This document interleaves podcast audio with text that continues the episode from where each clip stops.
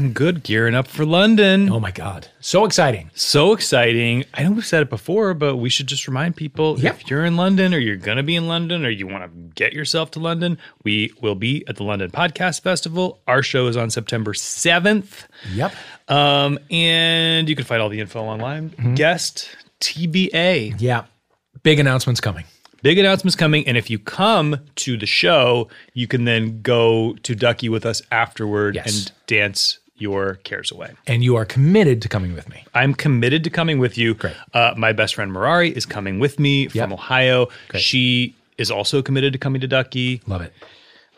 Saturday, September 7th, we will be at King's Place. Yep. Talking. Then at Royal Vauxhall Tavern for Duckie, dancing. Can't wait. Speaking of dancing, What are you going to tell me about dancing? the new cast of Dancing with the Stars has been announced. Oh, And that cast includes one James Van Der Beek. Wow. James Van Der Beek. Week after week in a tight pant, oh my God. an open top, throwing aggressive sexual shapes, Unreal. learning new steps, expressing himself in new and exciting ways. I have not been this excited since Grocery Store Joe was on that very same show. I'm so happy for you, Dave. I think whoever books talent for that show listens to this one. I was just thinking that. I'm like, I think that you manifested this. Yeah. I think I have in oh, He some way. thrown up on the floor and is now eating it off Okay, the carpet. okay. And I, All I right. don't know. I, you know what? It's she's too far into it for me to do anything about it, and I apologize to the listeners. That's okay. That's okay. That is her review of this season of Dancing with the Stars. uh, yeah, I'm very excited for the next few Mondays. Truly a thrill. My life. That's great. What a gas. Uh, this episode has double your pleasure. yes, double your fun. Pleasure, double your fun. Uh, two legitimate geniuses Yep. on today's show. First up, from uh, the brand new podcast Ghosted, Mm-hmm. Roz Drezfalez. Yep. uh, who is an absolute dream. Uh, also, uh, here via Skype from Dartmouth, um, the writer of a book called How to Write an Autobiographical Novel, which you must read. Yes. Unbelievable queer wisdom on every single page. Uh, Alexander Chee will be joining us from his little writer's retreat. That's right. Yep. Uh, that's right. Uh, It's we're stacked with this one. We are stacked. Enjoy let's get to it. the show.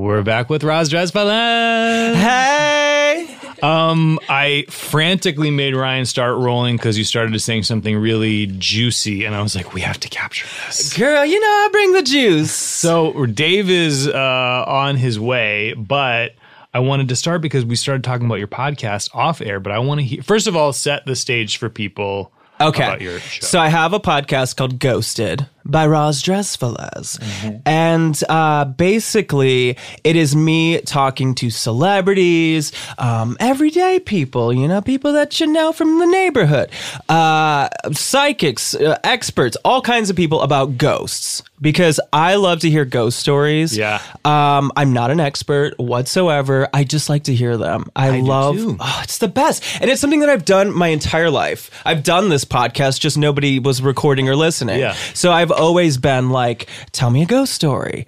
And then I, you know, just decided people people need to hear this. And I also I think it's fun to to have fun with it and to kind of laugh. I mean, it's that's what's so cool about the show is that we always sort of have a sense of humor in one way or another in the episodes, but we do get to hear stories that are, um, you know, sad, you know, loved ones, really sweet things of loved ones coming back. Um, but we also hear a lot of, you know, campfire slumber party type stories where it's like, you know, I sleep with the lights on now because I'm terrified. Now, were you had prior to doing this? Had you ever had you had a supernatural experience of your own? Tons. Oh, okay. well, here's the thing that happened to me. I grew up in a house with my grandmother. My grandmother died. Uh, it, she spent her dying days in the house, and she was my grandmother. And so she was. uh, She passed when I was five, and I kind of, I got a sense early on that she, you know, maybe she felt like she uh, missed out or something. And she was always there specifically around me. For some reason, I was able to acknowledge that. And I didn't even think anything of it. I was just like, oh, yeah, grandma. Like, that was great. Like, I just, I don't know. She's you're- part of the you're house. full- you're fully seeing her. No, well, I saw her one time.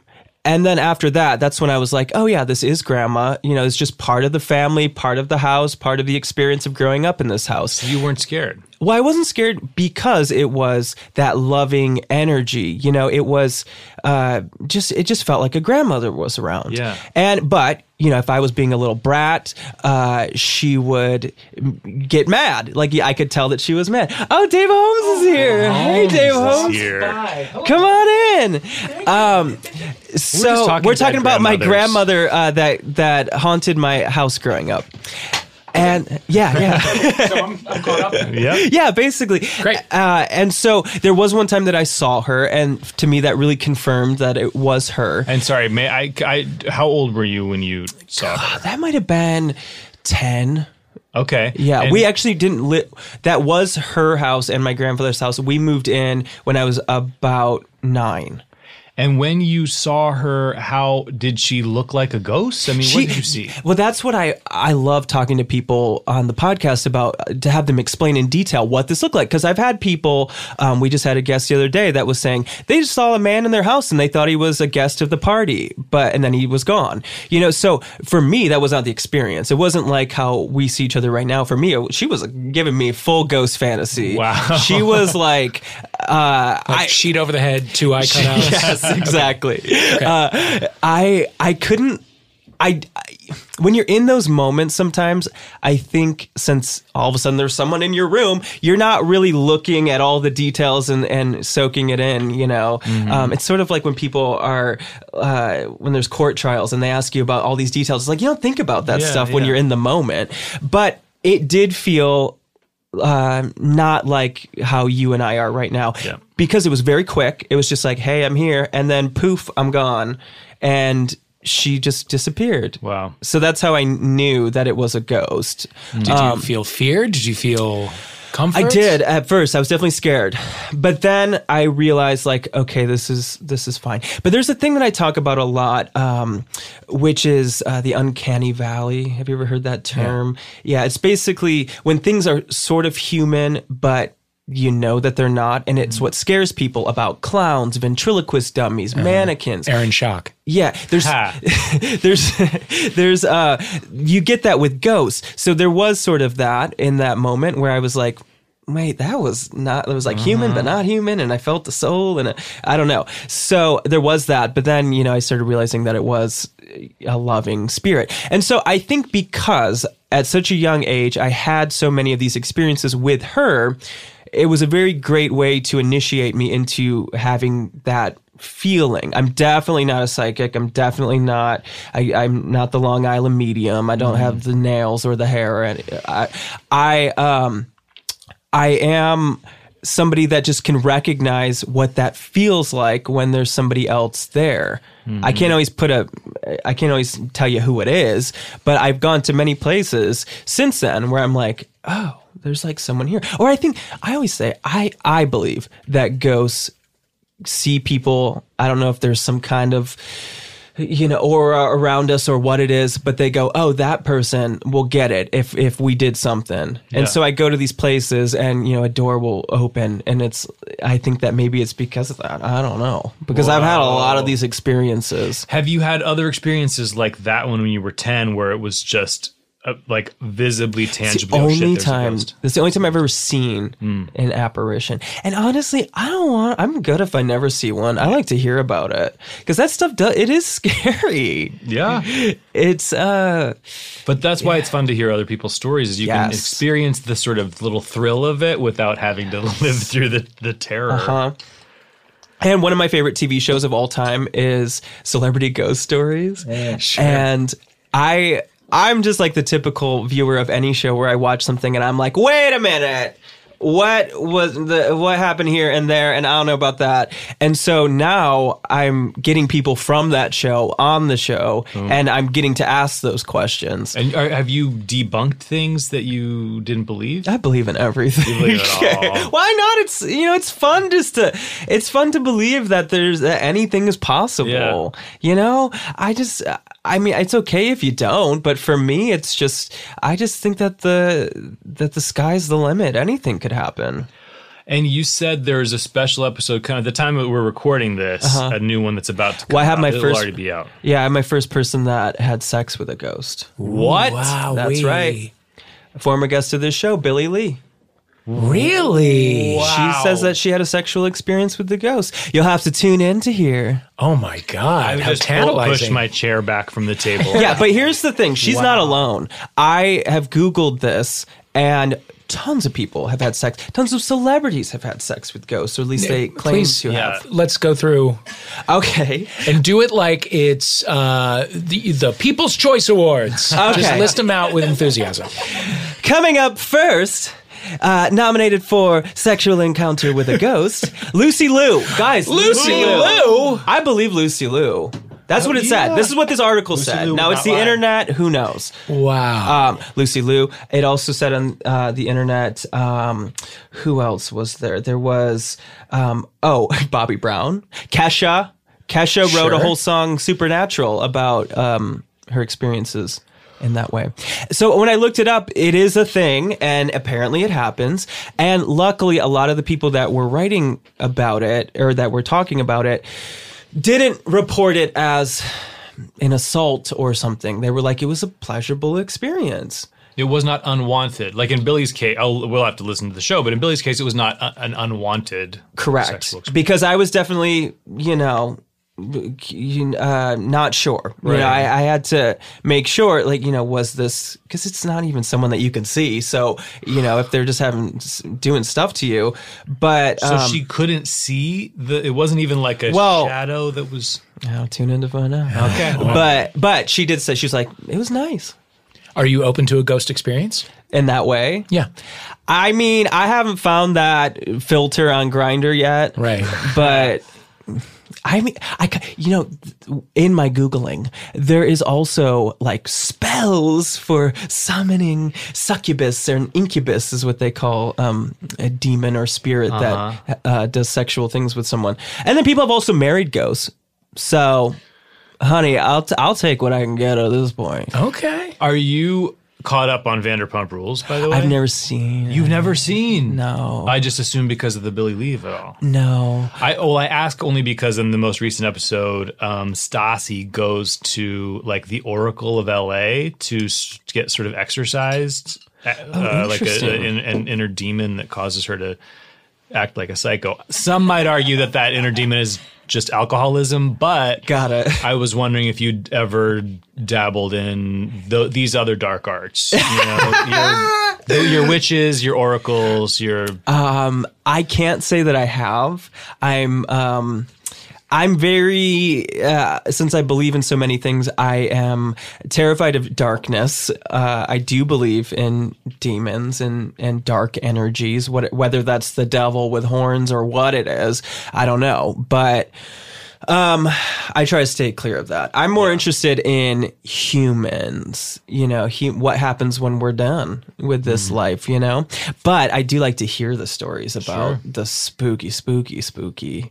Um, my first episode of my show, sort of a preview episode, I tell the story of a Ouija board that I bought from a Goodwill for one dollar, and I knew it wasn't a good idea, but I just thought it was cool, and I didn't want to use it, but I just wanted it in my apartment, and stuff went down. what went down. Tune in Oh, to find oh, out. to find out. Tune into Ghosted by Roz Drezfalez. I'm telling you, you're a human cliffhanger. I'm a cliffhanger, honey.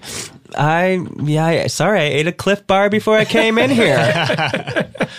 I'm hanging on by a thread. when you when you are not uh, dealing with a supernatural or performing.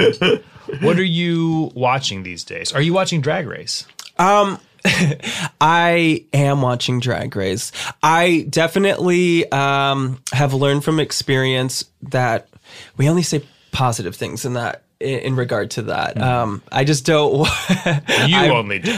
I yes, yes, because um, I don't have anything really negative to say about it, but I just need a break. Is my only thing. I need a break from Drag Race because it keeps going. It went from All Stars to Christmas to like I'm not excited Yeah, right and now. And then it doesn't. It's not special anymore. which I feel bad for the queens that are on it. I mean, I don't know. Maybe it's just me that feels this way. no, it's not. I oh, it's not. had this conversation. Okay. Yeah. Because for me, I'm like, you know, it used to be that I have to see, I can't wait for the moment that it airs. Right. And now I'm like, oh, that was on three days ago. I haven't watched it yet. Yeah. So it's just sort of that going on. I am watching it, but um, It has it's become the voice to its own American Idol. you know what I mean? It's like it's flooded the marketplace with itself, and now you just can't. but hey, too people are watching, Yeah. people love it, and Sure. it's it has done uh, great things for people like me. So Uh, and who are your favorites of the current season? of this season, well, I think anything Miss Vanjie says is gold. She's great. I love somebody that is not a comedian, but everything they say is hilarious. Um, uh, I think Brooklyn Hytes is pretty uh, fierce in her own way. Uh, I typically tend to be more drawn to like the um, uh, acting. Uh, uh, comedian type queens. Um, you know, your Jinxes, your Willams, your um, Alaskas, Trixies, which I don't really know that there is someone doing that this season. Um, so yeah, I mean, I like them. I think Silky's fun. Um, yeah, there's some good people on the show. Somebody tell- did you know Silky was a doctor? Is that true? Uh, yes, She says it a lot. PhD in something. No. Now, I don't know a lot because I uh, admittedly watched the for the little mini challenge at the beginning. I fast forward through the whole episode, and then I watched the runway at the end. Yeah. so I miss Yeah. a lot. Yeah, me too. I don't know. I, I thought that was just one of those fun things that RuPaul says. No. Where she calls her doc, Dr. Silky Ganache. Just Silky Nutmeg Ganache. Why? Why do we consider Snatch Game such a highlight when it never works? I know you're trying to say nice things, but Yeah. it so rarely works. Yeah. I don't know. It, it is interesting because there are so many acting challenges, but yet so many of them don't end up acting much. Right. But I mean, it's just part of the show. Um, it's hard because you have to have so many abilities to be on that show. You have to know how to sew, act, dance, like all these things. So, um, yeah, I think ultimately the one thing that everyone has to have is a personality, I think, as a drag queen, just in general. And I think that that's a great way to show your personality in that challenge because it's improvised. And so that's when you see who's got the strong personality and. and And usually turns out no one. It's usually the answer. So uh, there's been some moments. So, what do you watch? What's your? Oh, okay. Sorry. on- So, what do I watch? Um, I haven't seen the past few episodes, but I'm um, Real Housewives of Beverly Hills till I die. Um, but you guys watch too? Oh, yeah. Listen, I love that show so much, but God, I really the ones that I like the most are um, Lisa Rinna is my goddess, Yep. and Erika Jayne. But like a lot of the other ones, I'm like, some of these storylines are just kind of forced this season, and the dogs and the. I'm just like, Whose side are you on with the dog? I don't know. I don't. I don't know that I care. Yeah. I just want to see Lisa Rinna having the time of her life. I'm so inspired by Lisa Rinna. It's like Oh, me too. What a career! such a career, never gives up, just hustle, hustle, hustle. And she's like party of one. Like even if people aren't having a good time, she's having a good time. She knows that. Yeah. And I like to live my life in that way. I'm just, I'm, s- I, I think, what would Lisa Rinna do? I know she'd be having a good time, Mm-hmm. waiting in line at the DMV or wherever you are. Yep. Were you a, a Days of Our Lives person? I wasn't. Were you a Melrose I Place person? I can't person? say that I've ever even seen her act. Yeah, she's just a presence. I just like her. Yeah. I mean, I've seen her on QVC and I'm like, this is a blast. I would never even wear those dusters or whatever, but I'm calling. yeah, sure. Love it. Um, how did you choose your name? Okay, my name is Roz Drezfalez. Only Z's. It's not people. I don't know why, but people always think my name is Ross Dress for Less, like the they could get store. I don't know Yeah. where they got that. It's like, come on. Um, I well, I've always been a bargain shopper. I mean, Ouija boards, one dollar. I see it, I have to have it. Um, everything is always secondhand, thrift, whatever. I'm just, it's just part of my nature. I love a bargain. And so I wanted to choose a persona because I've had many over the years. I started dabbling in drag in 2010, and then the past about four years or so, I've really developed this Roz thing, which is really truly just me. Um, and I wanted a name that let you know who you're dealing with. And for me, I started, you know, four years ago is when we started seeing, oh, drag is all about really fancy couture and, you know, looking as flawless as possible and all these things.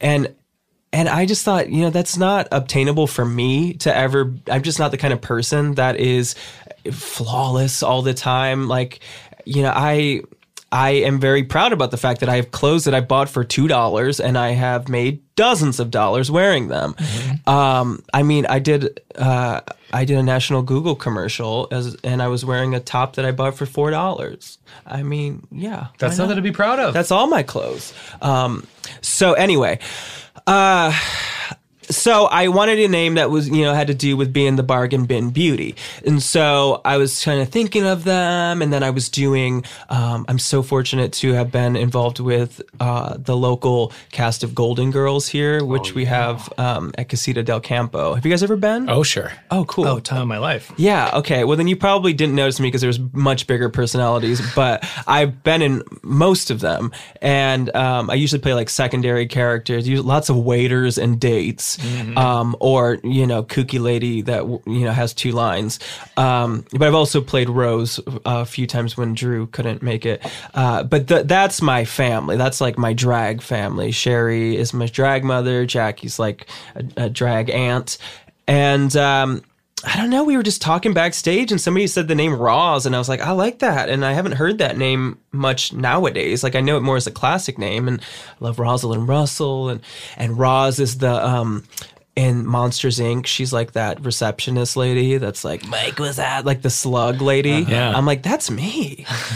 like that's representation on on screen. Yeah, and um, so I was like Roz, I love it, and I was just like Roz Drezfalez, and then it stayed.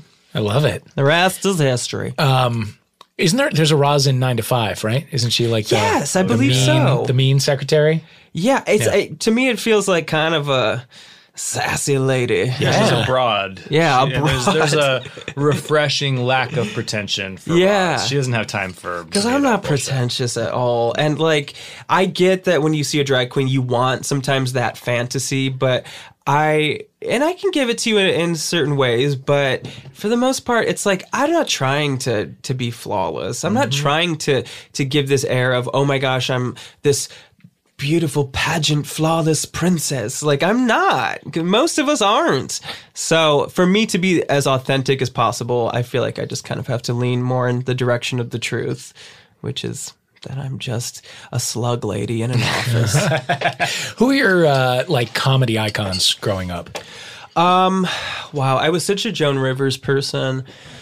So much. I'm actually so inspired by um, stand up and uh, sketch comedy. I mean, there's always that SNL thing of, you know, like when the first cast you fall in love with. And for me, that was um, Molly Shannon, Chris Kattan, you know, that era, Will Ferrell, all those women were so incredible. So I was very inspired by them. And then Mad TV was happening at the time. And like on the weekends, I would stay home and I would um, VHS record one of them and then watch the other. And, and then all week I would just study it. And I just was so inspired by those people. And, and I was just Comedy Central 24 7. I just, um, yeah, I was just so thirsty for any of it, you know, any mm-hmm. content. And then as I got older, I started realizing like who I like more. And I definitely identify with um, a lot of female comedians, but not necessarily. I mean, I'm I'm a unique drag queen in the sense that like Eddie Pepitone is like a big uh, inspiration to me, oh, or Andy genius. Kindler, or Todd Glass. Like those kind of people inspire me, and I'm and mm-hmm. I'm very much not that because I come from the comedy club world. I don't know if you know that. I'm I have a show at the Improv and I've had it for a few years, and I do stand up and I and I still do stand up as a drag queen and I get put in w- crazy I, I mean I've done shows that Dave Chappelle is in and Aziz Ansari and God, I just followed Bill Burr a couple weeks ago as a drag queen. I mean, it's a it's a crazy weird career that I'm I'm making for myself. But then I also, you know, shake and shimmy at the Abbey and, and Mickey's. So I'm all over the place. All That's why we love you. Uh, we'll take a break and we will be right back.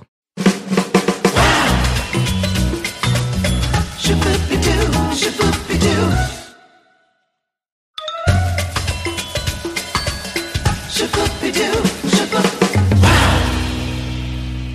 Uh, we are back with Roz Drezfalez. Hey, we haven't even talked about my outfit today. Okay, Yeah, so walk us through. Yeah. Okay, so this is um, it's a full bejeweled. It's a bolero jacket.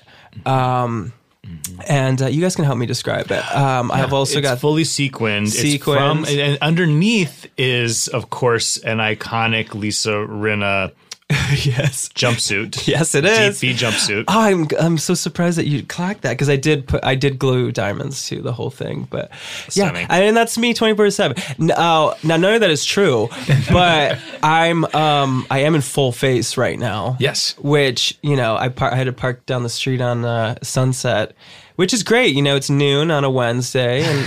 It's always fun to remind people you're in Hollywood. Right. Yeah. And if I if I can do that for you, I will. Yeah. You're in Hollywood, honey, and this is just every day. But the outfit is giving me Pat Benatar. what I'm wearing right now? Yeah. Um, thank you. Yeah. No, that's a compliment. Yeah. That's about as high a compliment true. as you can get. You're a heartbreaker. Oh, Roz. Speaking of heartbreakers, Uh-huh. what is happening in your dating life? okay, so I just fucked a ghost. No. um, I. God, what is going on in my dating life? There hasn't been much going on there. I've been really not focused on it lately, but yeah, it's it's very interesting to be in for me personally. Being a drag queen has proved to be a turnoff uh, for guys that I'm interested in because I tend to be interested in guys that um yeah i'm definitely not uh, the kind that likes to turn straight guys or anything like that. Like i i like a gay guy. Um i like a fun gay guy and i want to be a fun gay guy with him. Um so i just for some reason those kind of guys from my experience not generalizing they love they they like me a lot. We go on a few dates and then they see the drag or i tell them the drag and then it's just like oh where'd you go ghosted Oh, but Roz stressful to ghosts. yeah. So um, currently not dating. I'm on the apps. Don't really, um, you know, try that hard on them. I love. Uh, I spend a lot of time on Grindr. I have. The, I also pay for all the premium things just because it's like less ads and you could just see everyone if you're in the mood to like just keep scrolling. And so I have a lot of local pen pals. I have a lot of people that I've talked to many times. Usually I never meet them or I am at Vaughn's and I see them and then I duck behind a LaCroix tower and then I never talk to them again. That's basically my dating life. Um, or, you know, I have tattoos that are on my arms that are kind of like noticeable and recognizable or whatever. So I also have guys that I like talk to on Grindr and then they see me on stage and I'm like, oh, you can tell from the tattoos. Um, so What is the Grindr profile? the Grindr profile um it pretty much says what i just said i think. It's um just uh, what does it say? Oh i don't have i'm on airplane mode.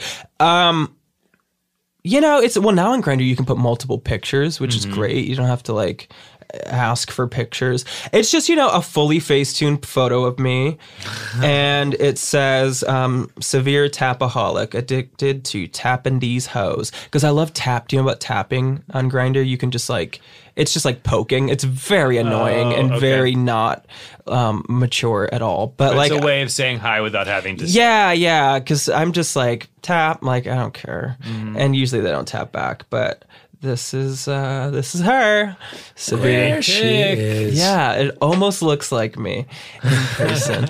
um, and then yeah, I'm on Tinder. I just deleted Raya because that's annoying. So Raya is the one for high level influencers, right? Well, if I'm on there, I don't know if that's the case. But um, yeah, it's uh it's supposed to be, but it's I think it's a lot of Instagram models and people on yachts for whatever reason and who knows how. Um, but I just didn't like it. It was just too much. It's like you gotta watch people. They do like s- uh, slideshows. You gotta sit through, and there's a song. And just, What was your song?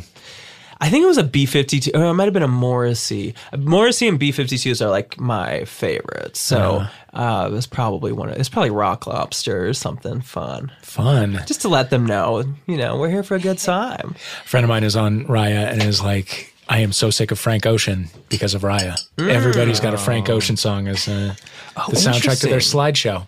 Sexy music. That I, Frank Ocean is pretty sexy. What Right? would your song be if you were to create a riot? Oh, fuck. That's a good question. Um, pro, uh, the Kidz Bop version of New Rules by uh, Dua Lipa. you know? Kidz Bop. Sassy, but Is that still a thing, Kidz Bop? oh yeah, bigger than ever. Oh, no way. Oh yeah, You just interviewed the founder? yeah, the creator. Stop it. Yeah, Oh, that's fun. yeah, yeah. Wait, are you guys are you guys both in relationships? You are, We are. right? Yeah. Okay, do you have any like single friends that would not Yes. mind wiping off, you know, makeup from their pillow every I night? Yeah. definitely do. Yeah, I definitely Yeah. do too. He is an older gentleman. How? What is your? What is your type? Um, you know what? I'm truly I truly believe that I could fall in love with anybody. But um you know, if, if sometimes uh, there's other things that hopefully they'll work, but it doesn't always be the not always the case. But um, I uh, I don't. I tend to like uh, Latin guys because I'm Mexican, and I I just I don't know. There's something about them. They're spicy, and um, but I'm very. I'm pretty open. I just I tend to feel the need to be with a creative or somebody that um, has their own thing going on and can relate to this weird lifestyle. Yeah. So I have a hard time relating to people that just aren't a part of it, which kind of sucks in a way. I'm so jealous of some of my friends that have boyfriends or girlfriends that are like in a completely different world. But I don't know. I'm in this world because I chose it because I love it and I've always wanted to be a part of it. And it's just such such a huge part of not just what I do for a living, but it's just my interests and it's what I like to talk about and and uh I'm sure there are people I could find that aren't a part of uh, entertainment or art, um, but uh, I haven't found them yet, and I haven't. I mean, I haven't found anyone. I'm open. I'm open, but I just tend to be attracted to people that are already like performers or creators of some sort. Right. Yeah. Uh, is there an age limit? I did date a guy that was twice my age, and there was definitely a power dynamic that I wasn't interested in that um, I don't believe would be the case for every relationship, but um, I could see it being because I found it. I I'll just tell you, I was born in 1990. I'm 28. Oh my god. There's people, yeah, but listen, I find myself saying that. I find myself, I was talking to a kid that was 20. Oh my god. Okay, he was born in 1998. Oh my god. I said, honey, you are you have never lived in a ginger spice world Yeah. ever. You don't know anything. I can't relate to these. I mean, they are a completely different generation. So, because they had Instagram, they had access to Grindr, they had gay YouTube celebrities in high school. You know, all these things when they were so much younger than me. Which I know that generations above me are uh, had it harder as a gay man, but I did have it in a much different way than people that are only you know eight years younger than me. So I have already found that there's some differences in an, in a big age gap as the older person that it's it's it only makes sense for when I date someone that's older to to sometimes have generational differences. But um, I'm open to it. I'm open to it. I got a couple ideas. Okay. Yeah, I do too. All right. You, you mentioned uh, wiping the makeup off at the end of the night. Is that? This is a very personal question. You don't have to answer, and we can cut it all out. Okay. When it comes time for hooking up, Yeah, I don't do it in drag. Okay. Yeah, I've I've- always wondered.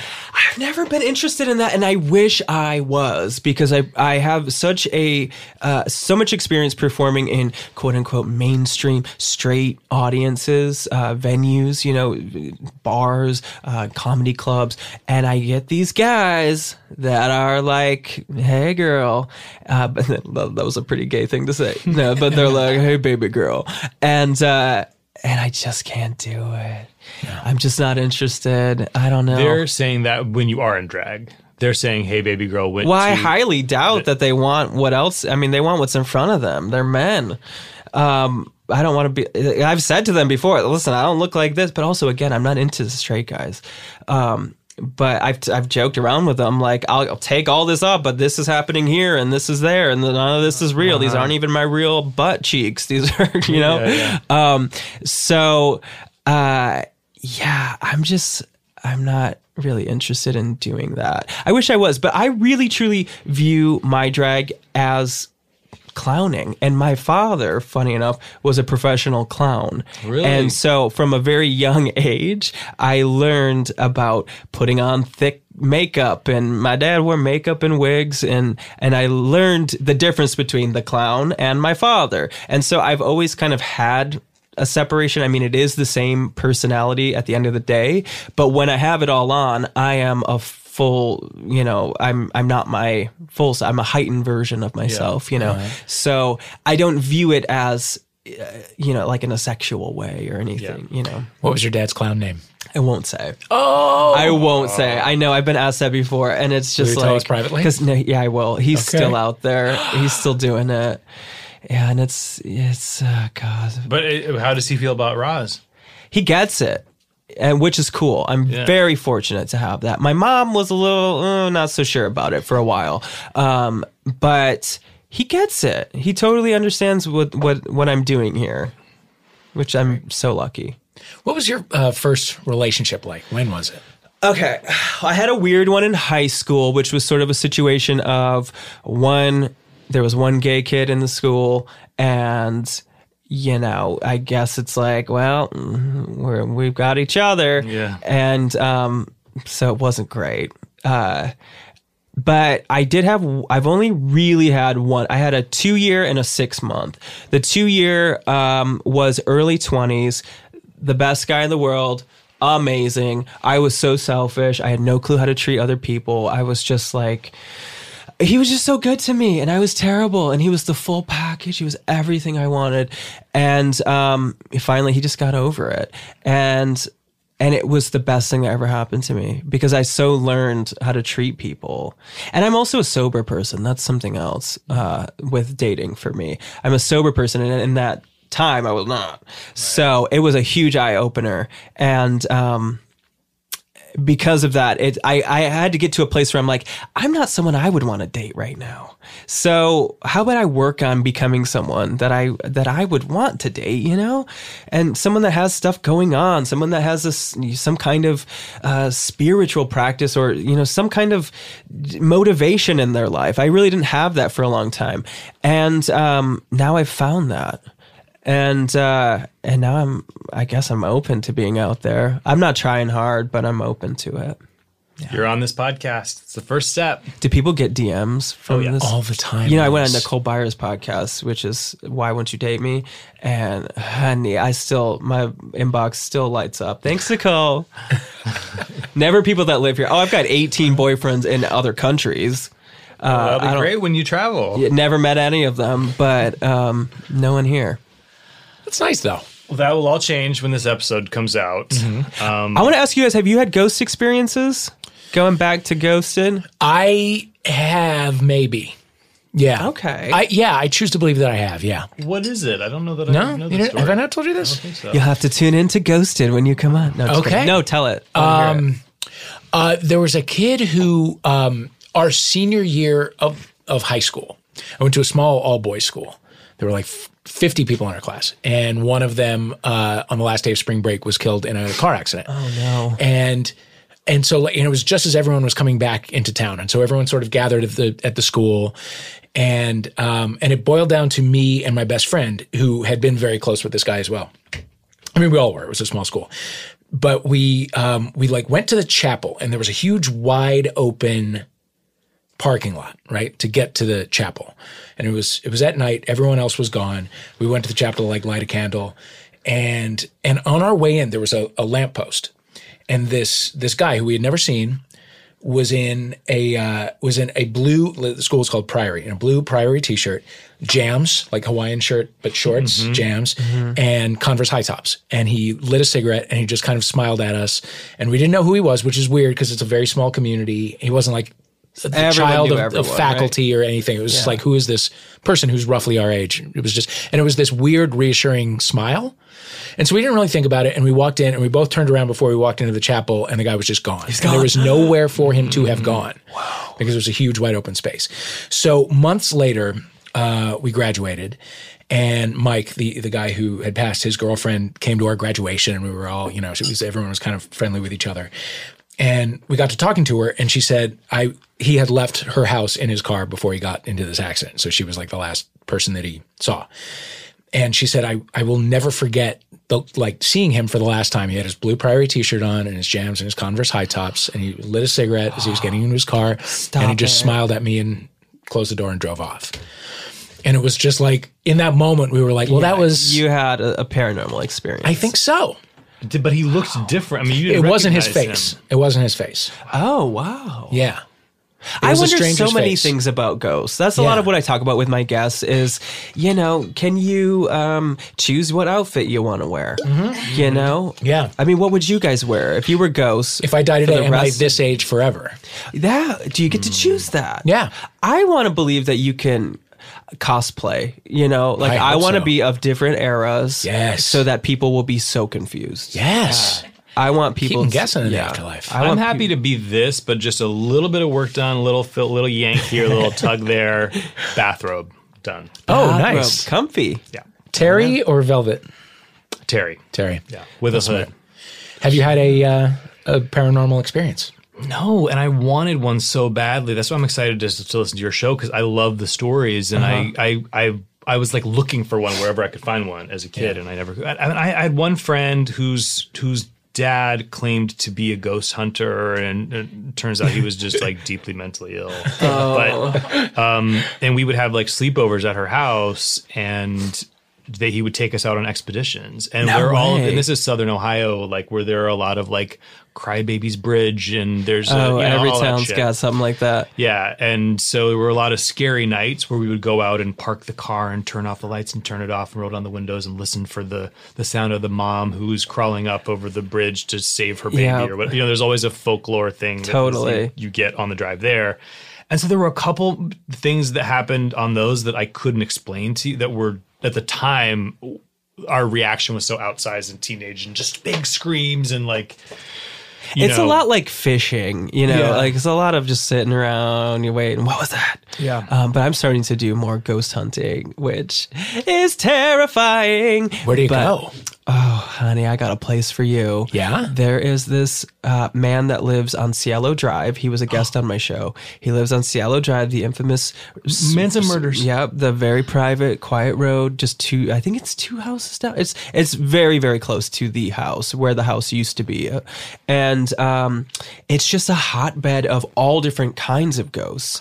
Um, it's you know it's been described by it's been on all the the ghost TV shows. It's been all the top psychics have been there and it seems like uh, from what he's told me it seems like it's just sort of a, a place that ghosts kind of come in and out of on their way to the other side or who knows what. And there's some a couple of mainstays that are kind of always there uh, sharon tate being one of them and he hosts these uh, little ghost hunt barbecues at the house and i'm going this saturday.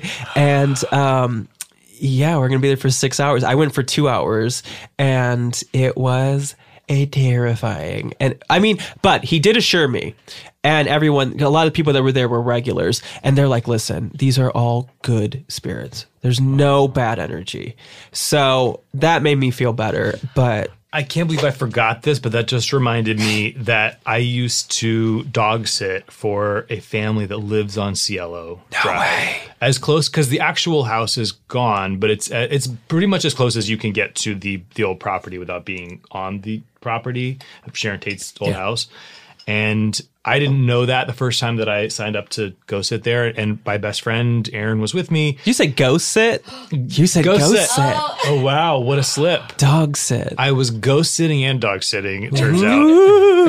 So my best friend Aaron and I were there, and there, and this is you've been up there. There's no foot traffic. There's no no one's Oh, walking up. no. And you know, this is up away in the hills, and It's so, way up there. If something was to go down, And it's- there was a night that um we. It was first night g- g- house sitting there. I almost said ghost sitting again. Had just learned where I was and was already signed up to spend the night there and made my friend stay with me. Doorbell rings, dogs start barking, going crazy. It's 9 p.m. We're like, who the fuck? we go to the door, no one's there. And there was just no, and we I look outside there, and there's just nowhere for anyone to have gone. There's and there's and it's not a neighborhood where someone can walk by and ring a doorbell and walk that away. is so without- scary. Is it a big? Was it a big house? Yeah, Being in a big house by yourself in the No, hills, it scares me. Yeah. I never want that. I I house sat a big house in the hills one time, and just every sound I heard, what was that? they're uh, just made for murder. Those houses. Spooky. Roz, thank you for doing this. I'm so Yeah, excited. thank to you check guys out for Ghosted. having me. Joy. Yeah, I hope that people will listen to the podcast. Yeah, for Ghosted. I mean, it's something that you know, even if you don't believe in it, I think it's still fun. Yeah, absolutely. And and and another thing that I want to show with the show is that I'm having that all kinds of people can have these experiences. It is not, you know, just not not not any one group of people. I mean, and it kind of lets you know this is we're not crazy. Like this happens. You know, it happens to all kinds of people. So I hope that um people will check it out. There's something for everyone, and I hope that you'll date me, whoever you are. oh, they will. They will. it's coming. I can't wait. Thank, Thank you, Roz. you, Roz. Thank you. Shaboopy-doo, shaboopy-doo. Folks, we are back with Alexander Chee, direct from Vermont, New Hampshire. Where are you? Uh, New Hampshire today. It's, Okay. I'm right on the border. Uh huh. Okay. Dartmouth College is sort of uh, it's in New Hampshire, and then many of us live in Vermont. Gotcha. Wow. This is our first Skype interview ever, by the way. We should tell the listeners. I'm Oh, sure it sounds brilliant and they won't even notice, but it's a thrilling first for homophilia. Okay, So I'm what? proud to to to trailblaze. Yeah. What? Uh, what? What are your days looking like now? You're teaching. Yes, uh, when the Dartmouth term is in session, it is intense. Yeah. So yeah, I'm teaching. Uh, today's today's an office hours day. I've had two meetings this morning with uh, thesis students, and I'll have meetings this afternoon with um, with my students in my other classes. If any students need to pop in during this, just tell us to shush and we'll eavesdrop while you have your meeting. And we'll get a real glimpse behind the scenes. Yeah, I'm not sure that's how that works. So do you have a lot of free time? um, I no, No. not not really. I mean, uh, my time is largely my own responsibility, and and in that time, I have many things to do. So, um, uh, so I don't know that I would call it free time right now. I am trying to work less to take on fewer uh, assignments during the term, uh, especially um, because I I tend to um, I just tend to overcommit. I don't know. Is this boring? Not at all. Not at all. Uh, what are the classes that you are teaching? Uh, I'm teaching a, a course uh, called Literature of Migration, and then another course that's an intermediate fiction writing class. Okay. Oh, cool. What's on your uh, syllabus in the uh, fiction writing class? Mm. Well, we're going to read uh, Toni Morrison's Sula next. Uh, we just finished up with uh, Margaret Atwood's Cat's Eye. which is a favorite novel of mine, which I talk about in the essay collection. Um, and uh, what else? We're also reading Charles Baxter's Burning Down the House, essays about fiction writing. And I think at some point we're going to be reading Milan Kundera's The Curtain, uh, which is a sort of more uh, conceptual book about writing novels, Oh, cool. that kind of stuff. I want to take this class. Yeah. May I Skype in for that? Thank you. Uh, what are you reading now? For for pleasure, or does that is that even a thing? Well, uh, I am reading. Actually, I'll, for pleasure, 99 Glimpses of Princess Margaret. Okay. Do you know this one? I don't. You? Uh, it's Sure by don't. Craig Craig Brown, and it's a, a sort of so Princess. It's about how Princess Margaret was uh, allowed to be interesting because Queen Elizabeth had to be dull. like, like when you're the queen, you sort of you are really not supposed to be colorful. You're supposed to be the queen. Right. Um, so uh, her sort of mix of personality and uh, rebellion and prestige uh, just made her one of the most documented of the royals. So it's a, so the book is about like 99 times that she shows up in different sort of historical documents, novels, biographies, um, and it's a fascinating portrait of her through those. Are you a royal watcher by uh, by nature? Um, well, not exactly. I mean, I think uh, I have a fondness for Princess Margaret um, that developed pretty intensely during uh, uh, during The Crown, um, where the Princess Margaret episodes were just like they were the greatest episodes. No offense to anyone else on the show, but um, so so this book just kind of seemed like a natural outgrowth of that fascination with her. I'm not, I don't know that I'm a royal watcher per se. I would say I do like a princess in trouble. Who are some good princesses in trouble throughout history or literature? Uh, let's see.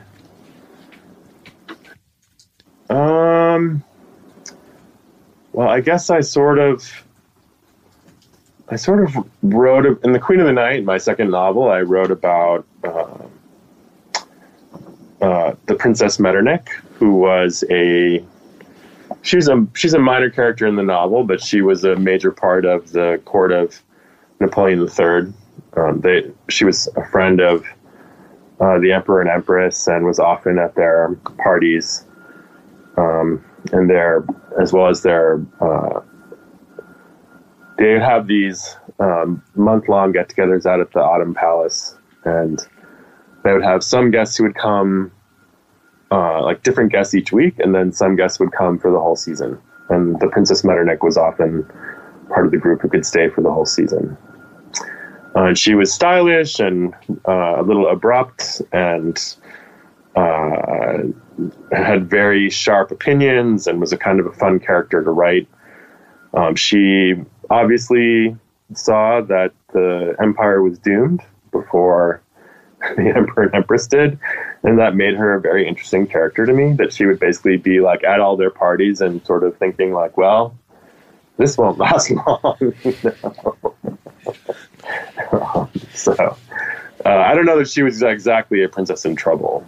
Um, then the empress uh, herself also was fascinating to me because she was sort of the the dog that caught the car, as it were. That's probably too harsh a way of thinking of it, but like when the emperor was a bachelor, uh, he was the biggest get in Europe. Everyone wanted to marry him, and uh, and she somehow was the person who managed it, and she won the instant enmity of so many people as a result.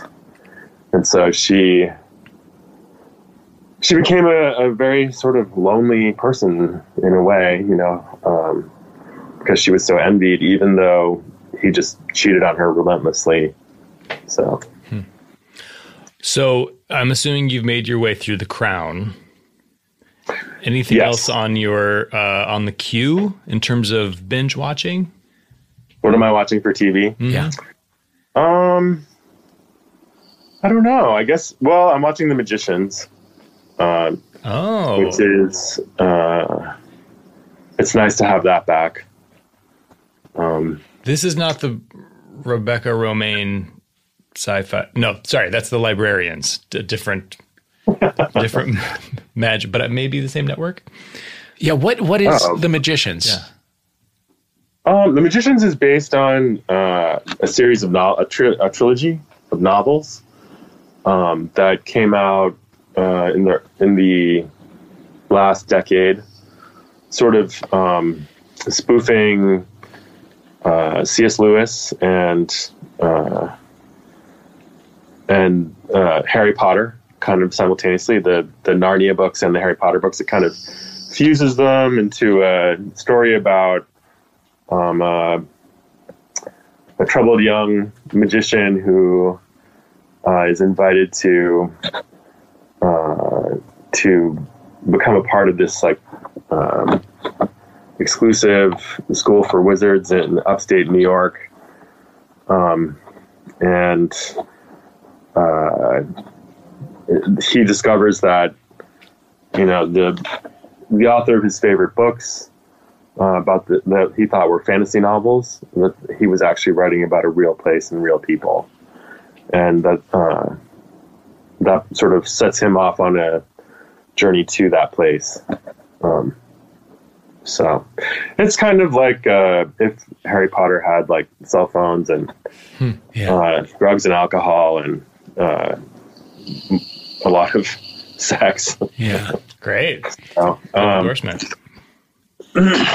Were you into that kind of story growing up, like that the the idea of being plucked from a, a drab life into into something Oh, yeah. colorful? absolutely. Um, it was the X Men though, Yeah. but yes. What was your era of X Men? Um, so I actually I started reading pretty much when they did the massive reboot with Krakoa and um, you know the old the old original team was caught and the captive of a island that turned out to also be a mutant. Uh-huh. Um, and so that's when Professor X goes around the world to find a new team of X Men, and so he finds Storm, Wolverine, Nightcrawler, so many of the characters that we, uh, Colossus, that we associate now Yeah. with the X Men. So it was the forming of that team. Um, and uh, yeah, I think it was. I definitely have written about waiting for Professor X to show up at my door. Sure, sure. I think that's a common experience. Yeah. So Uh, what else did you grow up on, pop culture wise? What kind of music did you listen to? Uh, I was a sort of, um, I mean, I was very much a child of the 70s in some ways, in that, like, you know, the first album I bought with my own money was uh, Elvis's Greatest Hits. Yeah. Nice. Um, and then uh, I remember uh, when I was 16 going to the Georgetown summer session for high school juniors, and I had two tape cassettes that I was listening to all the time, and it was Duran Duran, Seven and the Ragged Tiger, and Def Classic. Leppard, Pyromania. Oh boy. Nice. Oh, that's good stuff. That holds up. Yeah, basically um, stripper songs. Sure, sure. So, um, but that was the summer I discovered new wave, and um, I was in DC for the summer, and it was like my it was like my gay John Hughes film, where like I had a roommate who his name is Chris, and on the first day he like looked me over and you know he was like this cool kid from Long Island who was the first person I'd seen who had a braided tail. Uh-huh. Um, and he was like, "You've got a lot of potential, but you need a little work." And then a makeover montage kicked in. Exactly. Yes. So we went to a hair salon called Bubbles, um, where I, I I left with like I went in with like wavy side part hair, and I left with like uh, a kind of James Dean brush cut. Um, and uh, and then we went to Commander Salamander Get and town. uh, got all of these like you know choose life t-shirts and like the rubber band bracelets and the chuck taylors and all that stuff and so by the time everyone in the program met me they thought i had just always been this like new wave kid because I, I sort of met him first and then we left to get my makeover basically like immediately Right. that was job one so What a summer. yeah, and then we just spent the summer going out to clubs like Posers and Tracks. Um, uh, I wasn't. I was like, I was in this sort of weird liminal space where like I had actually had a kind of a boyfriend, Yeah. like a secret boyfriend, just like a guy that I would have sex with as it, you know, like we were the same age in high school, but we would never talk about it. Um, I had one of those. and and then Chris was like he seemed to be hanging out a lot with this other kid in the program who was this beautiful boy from Puerto Rico. Uh, I think his name was Franco, and he like like I would wake up in the morning and uh, Chris would be sleeping under the sheet and Franco would be sleeping on top of the sheet. I'm like, oh, that's so cute. They fell asleep talking. And only later, when they broke up, did I learn that a lot more was going on in the room. Yeah. so, anyway, Well, I want to talk about what was going on on your side of the room, uh, but we'll take a quick, a quick break and then we'll come back and get into that. sounds good.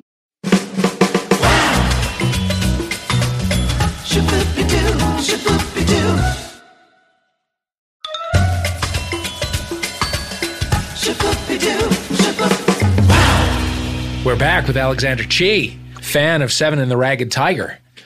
Um, have you have you tried uh, to do an analysis of those lyrics? Never, Yeah, never. they they don't hold up to analysis really. Can you give me a They sampling don't. just it's off like the top? a kind of. It's like a porridge of meaning. I don't know. It doesn't. You know, uh, even. Is it "Save a Prayer"? Is Yeah. probably like the best song, right? Yeah, I'd, I'd go. Yeah, Um,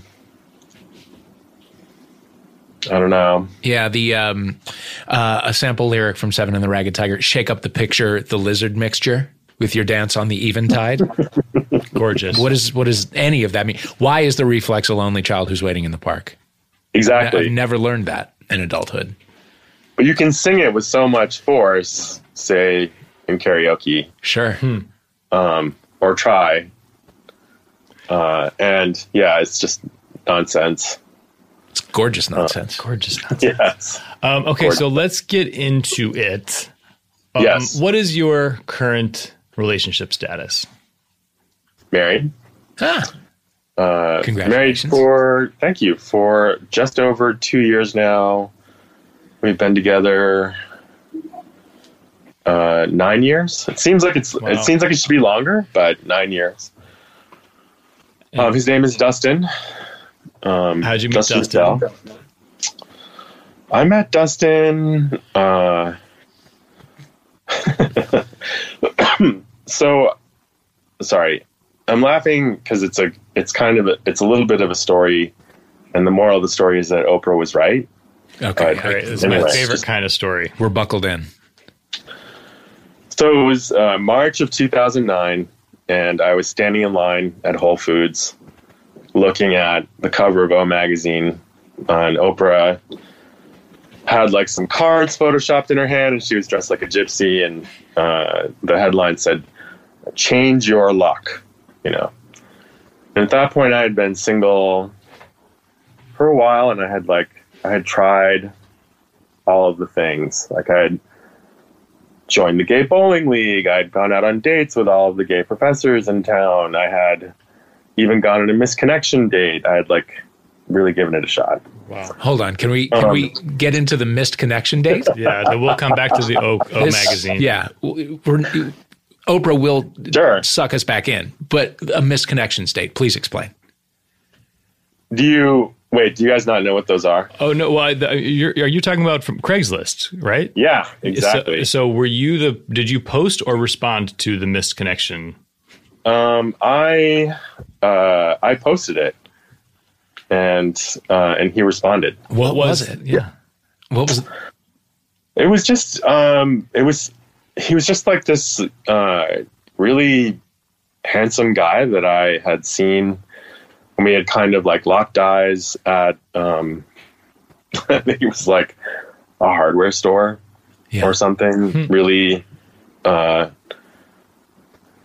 uh, mundane and was not Home Depot, but like that. And so I just I posted an ad, basically being really specific about the time and whatnot, and uh, and he responded. And we had a great first date, and then a truly terrible second date. Oh, why? Why really terrible? Uh, uh, for whatever reason, um, he and his ex were texting, and I was like, um, During the day? yeah, Oh Jesus! Not cool. no, not cool. And that's when I was like, so this is not going well. I think you have some things on your mind. Uh, so you then changed your luck. yeah, I mean, with that kind of luck. So it's one kind of luck to like have a successful misconnection state, right? Right. Um, but uh, but then another kind for it to go wrong almost immediately. So the article was basically about like uh, these kinds of magazine advice things. Uh, some of the stories in it, uh, and there was a woman who met her husband because she went to a different dry cleaner than the one she normally went to, and I thought, well, there's only one good dry cleaner in Amherst. so I can't do that. I was living in Amherst because I was at Amherst College at the time as their visiting writer. If I didn't say that. And um, anyway, so the the article's main advice was to think of something that you uh, would normally not do in the pursuit of your goals. Like for whatever reason, you would just exclude it as the as the path. Um, and whether it was uh, embarrassing or you just didn't think of it or uh, or you were skeptical you had to choose one of those things and then before you did it you had to decide to be lucky. It's a little bit like the secret. You had to decide to be lucky and that the action would take and so set off a chain reaction that would lead to the fulfillment of your goals. So i had noticed that I would be on Facebook and have these like short fantasy relationships with guys through their profile. Hmm. You know, where I would like click on a profile and and like think they were cute, imagine a possible future for us, and then not even flirt with them because it was too humiliating. It was Facebook. Like, who could take me seriously if I flirted with them on Facebook? That was my rationale. Yeah. Um, and and so I just I decided that was the thing that I had to do. I had to like find somebody whose profile I thought was interesting and attractive and flirt with them, basically. So um, Dustin at the time he had his profile photo was just like his wrist, uh, which has a star tattoo on it, um, shot through the side view mirror of a car. And I remember I just liked the picture, but I also remember thinking like, um, uh, I had the feeling of like a road trip, and I I like road trips. Um, and and also I have a theory, which is that only cute guys get star tattoos. Ah. So that's like, um, so I clicked through to his profile. I didn't know his photos were open. Uh, he's he's a very handsome uh, he's very handsome. So I was immediately like, oh, okay. Um, and so then I started checking out his profile. I had some other criteria that I had to satisfy, like um, uh, he was openly gay and openly single, um, and he was he's a filmmaker, so he's going around to festivals uh, with uh, with one of his films, and uh, and he was in in his photos. He was in these different places that I liked, uh, often making like incredible food. Um, so Barcelona, Provincetown, Berlin, the south of France, um, the Costa Brava. And there were a lot of the same people in the photos, which suggested that he could maintain an emotional bond, which you can't um, you can't just like assume that with guys. Um, so, having met those criteria, it felt safe to introduce myself. So I wrote him this like uh, somewhat somewhat formal, I suppose, by Facebook standards, uh, but intentionally funny email where I said, you know, there's 15 people we have in common. 10 of them are people I actually know and really like. Here's how I know them. And I listed uh, the ways, and then I said, I think we should be friends. You know. And Nice approach. Thank you. and he wrote back and he said, You have me at Louisa. and accepted my friend request. So Louisa was a friend of ours who, mutual friend of ours, who had, I did not know this, had, like when I met her five years earlier, she had come home from MacDowell, gone to see her best friend Dustin, and said, I met the guy who's perfect for you. His name's Alexander Chee. And at the time, Dustin was like, All right, like, bring him on, let's meet him. And she said he lives in Rochester with his boyfriend Mike. um, and uh, and so he was like, "All right, whatever." But he he made a mental note, as he puts it. He folded over that. Little uh, earmark. Yeah. Yeah. So when I wrote to him and said Louisa MacDowell, you know, uh, in that list of like people I knew that we had in common, et cetera, he was like, "Oh, this is the guy that's supposed to be perfect for me." And so basically, beautiful. Oprah is right. It's kismet. It's really good. And may I ask what happened to Mike, by the way?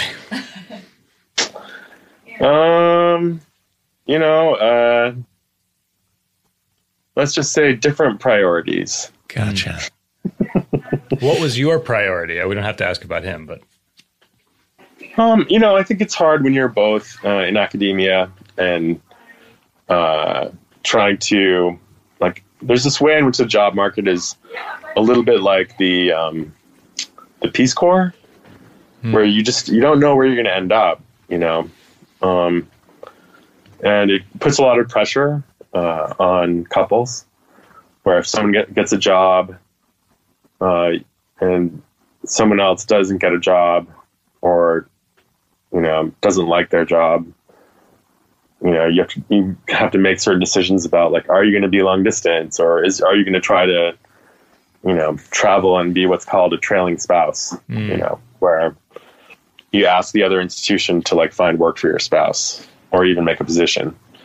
So um, those things are all really i mean luckily dustin is entirely indifferent to uh, he he does not want to teach uh, he is not like interested in uh, in this. So, um, so it's not that's not a part of things, right. you know.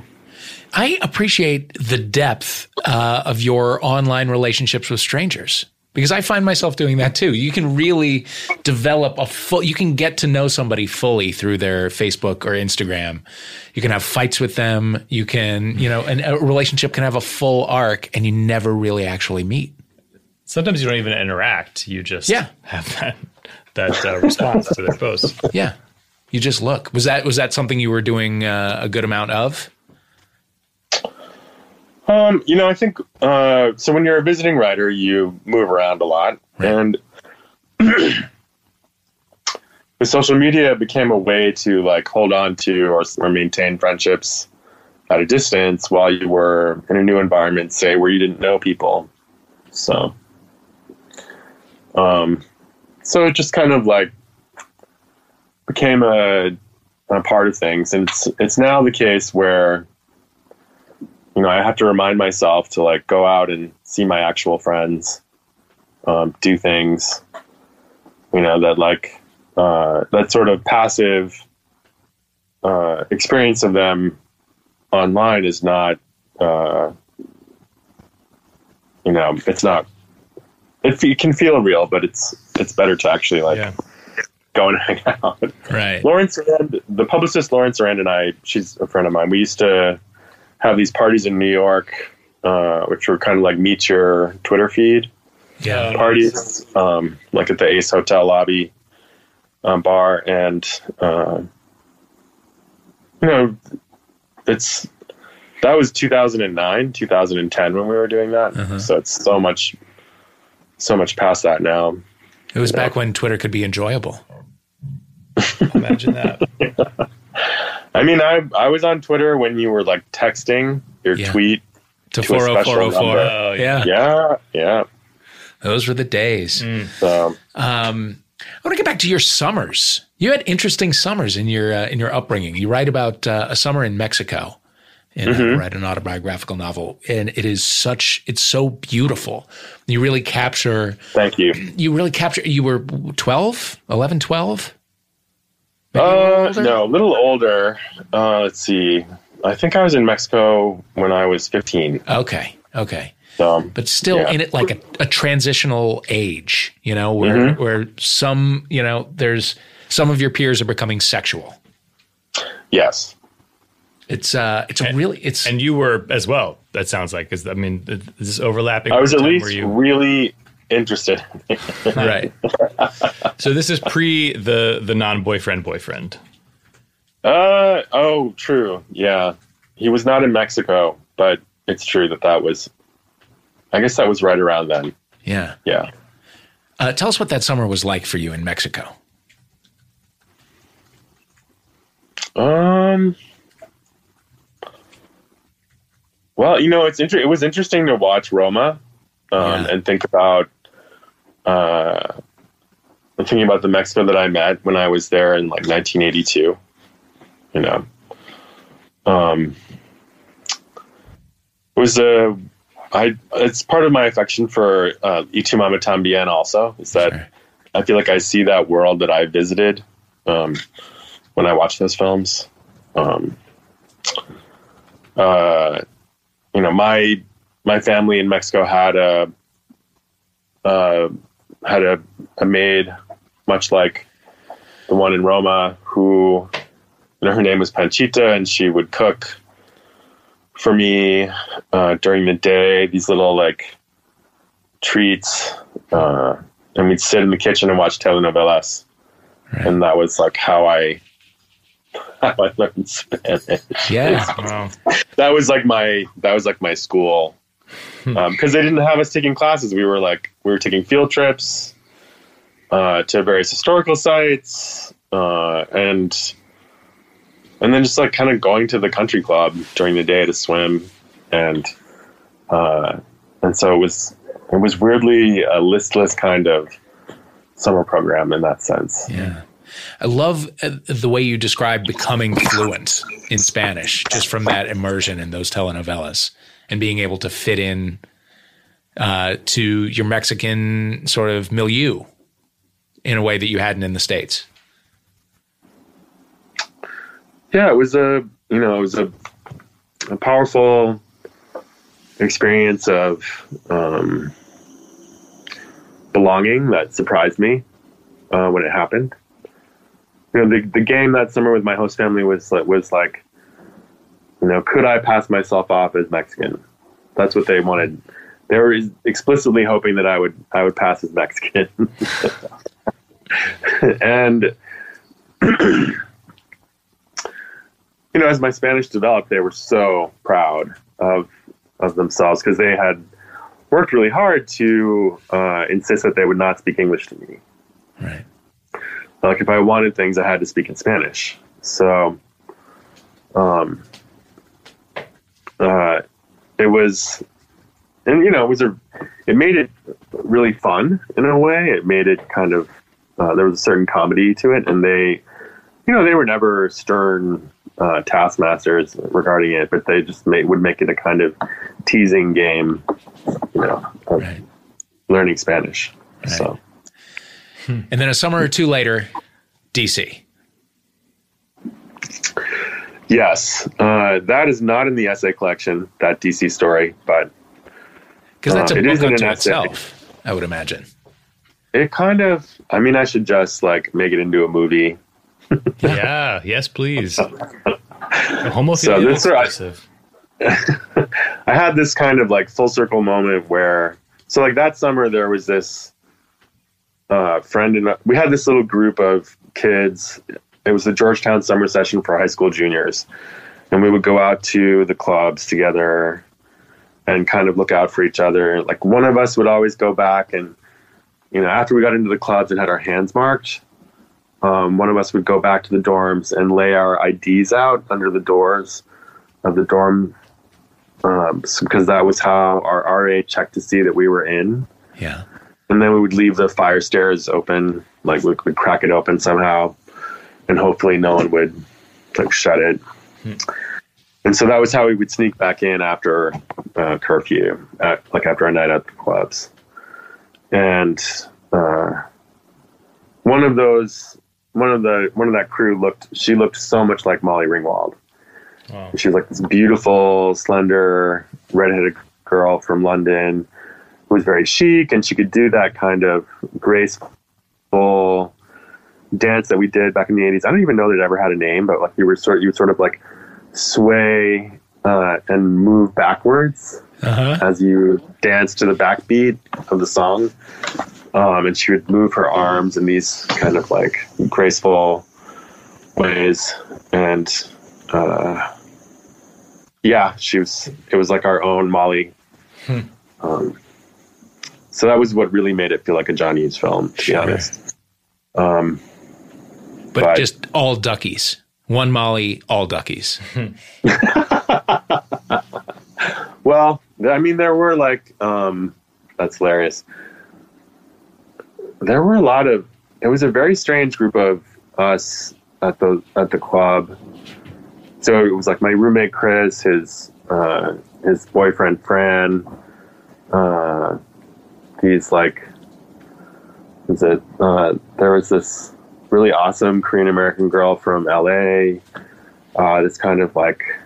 Uh, uh, cute, uh, uh, sort of. He became a really powerful political consultant, so I won't name him. Uh-huh. But um, I like gave him a I gave him a shout out the other day on Twitter, and he hasn't responded yet. So I don't know if he wants to acknowledge our past as like DC club rats in the eighties. um, but whatever. Uh, did you? a ma- I'm sorry. sorry, go ahead. Go ahead. I was just gonna say it was a magical like Tracks it was my favorite nightclub ever. Um, What were they you playing at the time? lots and lots of house music. Uh-huh. Yeah. So um at Tracks specifically. But although Tracks would have like several dance floors and there would be different DJs. Uh and because it was like this arena with many rooms. There was like a sand pit where you could play volleyball. Uh-huh. and get cheese fries from a like a food stand. Um, uh, you know, it was it was it was big. Um, there was a lot to do at tracks. So Uh, and that summer, did you yourself, uh, like, did you did you date? Did you fall in love? um, I did not date anybody that summer. I don't think I was in love with anyone. I I mean, I had this I had this kind of like obsession with our RA. I remember who was this really hot uh, tennis player, and um, you know, it was DC in the summer in the dorms. Like, uh, he just would walk around without a shirt all the time, and I was just kind of like paying a lot of attention to that. But no, I wasn't dating anybody, and I wasn't particularly in love. Um, I uh, I did have like a I was because I was still sort of closeted. I had like a um, I was hanging out a lot with this one young woman who was in the page program, and uh, and I met actually her roommate was the writer Paula Bomer Yeah. actually, um, and sometimes Paul and I re- like remember the old days. Um, uh, the pages were in the same dorm as us, so like we we would get to know them through that. Uh, yeah, Chris's ex boyfriend uh, friend, he like at one point he said, "We have to talk, Alex. It's really important." And I was like, "All right, we'll talk." And we went into the stairs, which is where we all had our private conversations. Then, and he said, uh, "I have something I really have to tell you." And I was like, "All right, what is it?" He said, "I think you're gay." and I was like, so unprepared for that to be the thing that he wanted to say. Um, and so I, I also wasn't ready to be out for some reason. So I just was like, well, I think I'd be the first to know, Yeah. you know, which I mean, is its own kind of joke. um, and, uh, and, you know, he said, uh, well, what about all those GQ magazines? and I was like, I just like fashion. I'm just Um, looking for grooming tips. That yeah. doesn't mean anything. I just look at like eight thousand dollar suits. Yeah, they had those. Those are the days when they had those like uh, those underwear catalog Yes. ads in the back. Yep. Yes, International Male. truly International Yes. Male. Did you ever get an international Male catalog? Oh, good question. No, I don't think I ever did. You would Yeah. remember. You would remember. you would remember. Um, I never did, but I someone had one somewhere. Uh, did you ever? Um, Blair magazine had the best uh, the best description of the underwear models in the uh, International Male catalog. First of all, uh, do you do you are you familiar with Blair magazine? There's an early like web zine. There are maybe six uh, cop uh, not copies um, issues. Uh, I'll I'll send you a link. It is Okay. it is right. fantastic mid '90s internet queer art. Um, but their their deep dive into the International Male catalog was that because it's all these crazy briefs, right? And their take is the models all have the same three potatoes stuffed down the front of them in the same permutation. Like it's just, it's a bulge that is so unnatural. And yet, if you saw it at a certain point in your life, as I did, indelible. Yep. Indelible. Yeah. Yeah. Signature International Male. Yeah. Three potatoes. So after being, uh, after having someone uh, come you out to you, uh, like, did that change your perspective? So uh, I I went home and wrote a play about uh, two roommates uh, in a college dorm who like you know one is gay and one is straight quote unquote Uh-huh.